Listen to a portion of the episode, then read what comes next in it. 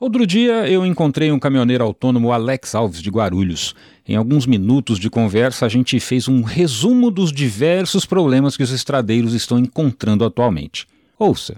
Hoje em dia, para ser caminhoneiro, precisa ser um super-homem. É, é muita coisa, né? É o diesel que sobe, o frete que não acompanha. O que mais além disso?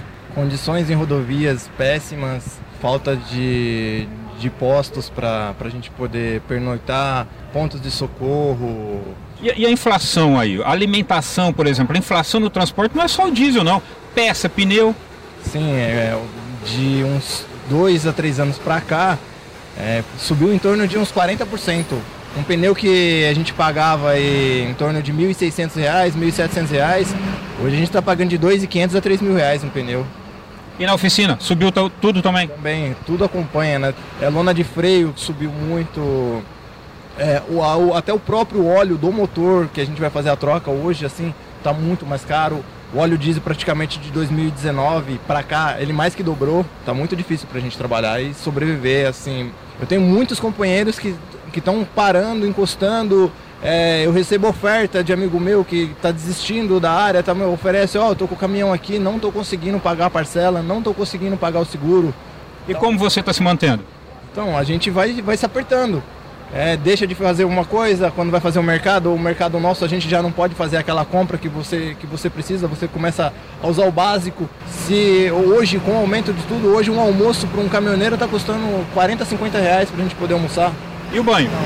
O banho também, banho assim, é, tem postos que chega a ser absurdo o valor que é cobrado no banho nosso. E ponto de parada, tá fácil de encontrar? Também não, todos, todos são pagos. Você, independente de onde você chega, você tem que pagar. Quer dizer, aquele ponto de parada por conta do que você já paga no pedágio, esse não, não existe, né? Não, esse não existe, nunca existiu. É isso... Existe na prática piso mínimo de frete? Isso não existe. Isso daí é, é a maior mentira do, do mundo, é o piso do frete não pagam, não pagam. Se a NTT fiscalizasse todos os caminhões, ia pegar todo mundo carregando o frete abaixo. A culpa é nossa, porque a gente carrega com o valor abaixo, mas a gente não consegue parar de trabalhar. Família para sustentar, a gente tem toda uma despesa por detrás de um caminhão desse aqui. Quem tem sabe a despesa de um caminhão desse aqui parado. Você é autônomo? Eu sou autônomo, então eu sou obrigado a carregar o valor que a transportadora paga porque se eu chega no final do mês eu não consigo, eu não consigo cumprir com, com, com, as minhas obrigações se eu não carregar aquele frete. Pois é. E ainda tem o tal do frete retorno, e aí? Então, é pior ainda. É um, é, o Nordeste é, tem essa história. Muitas das vezes você faz o cálculo da distância e o que você vai gastar de combustível, não paga o óleo, então não tem nem como chamar de frete retorno. Chama aquilo ali a exploração. A distância é a mesma, né? Então, a distância é a mesma, não vai mudar o custo do veículo para ir e voltar, ele é o mesmo, ele não, ele não, ele não reduz.